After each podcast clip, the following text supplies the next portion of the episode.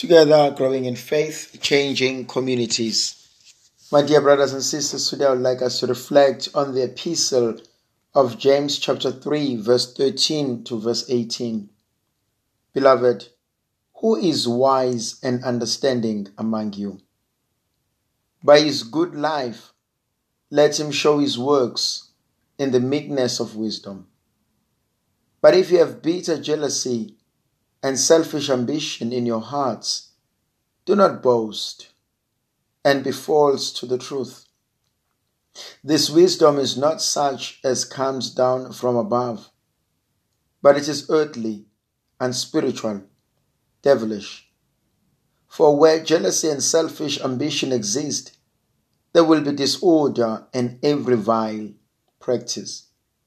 But the wisdom from above is first pure, then peaceable, gentle, open to reason, full of mercy and good fruits, without uncertainty and insincerity. And the harvest of righteousness is sown in peace by those who make peace. My dear brothers and sisters, James challenges us and leads us into certain truths. The first one he says, Who is wise and understanding amongst you?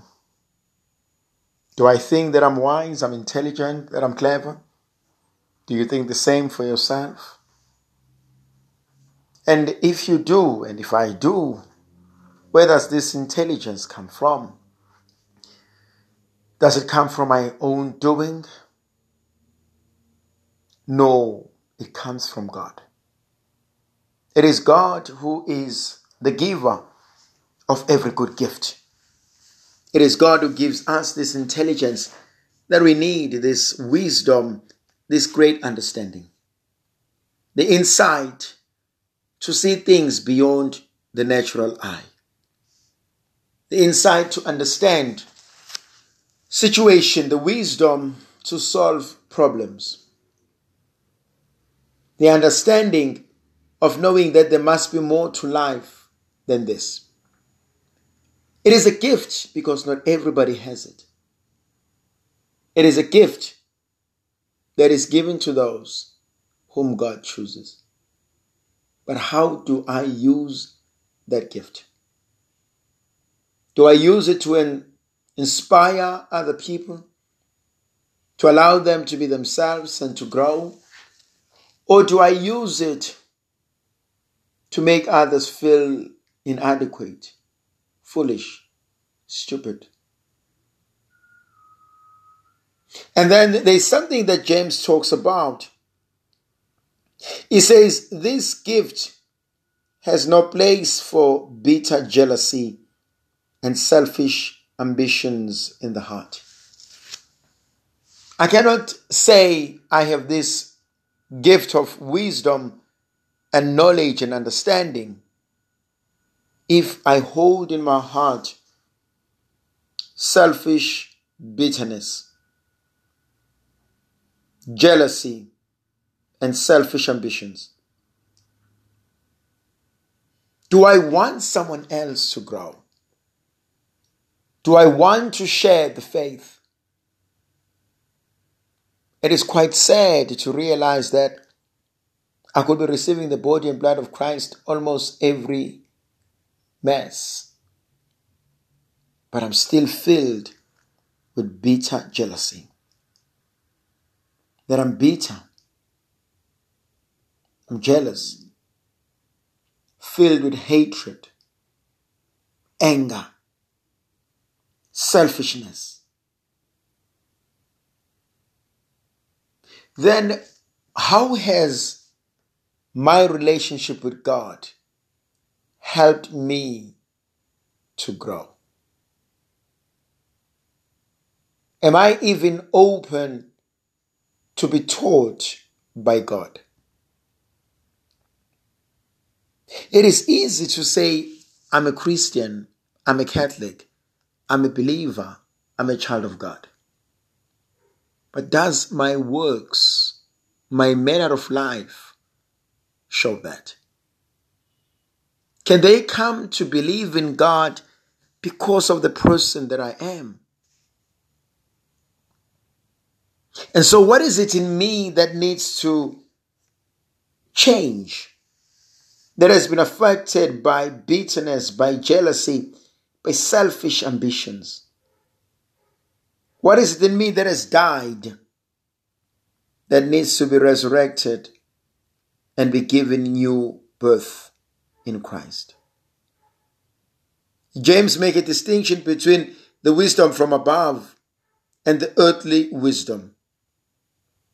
The earthly wisdom, he argues, it's unspiritual, it's devilish, it's full of jealousy, selfish ambitions, and there's always disorder, and there's always foul play. What about me as a person?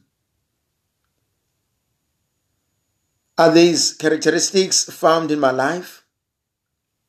Unspiritual, jealous, selfish, devilish, chaotic? And if they are, then I need to ask, am I of God or of the world? That the wisdom that comes from above is pure, peaceable, gentle, open to reason, full of mercy and good fruits. You will never find uncertainty and insincerity. Am I a person of peace? Am I gentle? Am I open to reason? Am I full of mercy? Do I live that life that leads others to have faith in God? That leads others to believe that there must be more to life? How well do I live my life? There's a huge challenge in our lives. We are called for something greater to be with God, to love God, to serve God, and to show Him that we are dedicated to His Word. And so James challenges us and he challenges our way of life. Is there peace in my life? is there mercy. Am I a good person? He talks about a harvest of righteousness is sown in peace by those who make peace. If I sow peace, I will reap peace. If I sow love, I will reap love. If I sow division, I will reap division. And the things that I do today have a way of catching up with me in the future. Our children can see, can hear, can witness the people we are.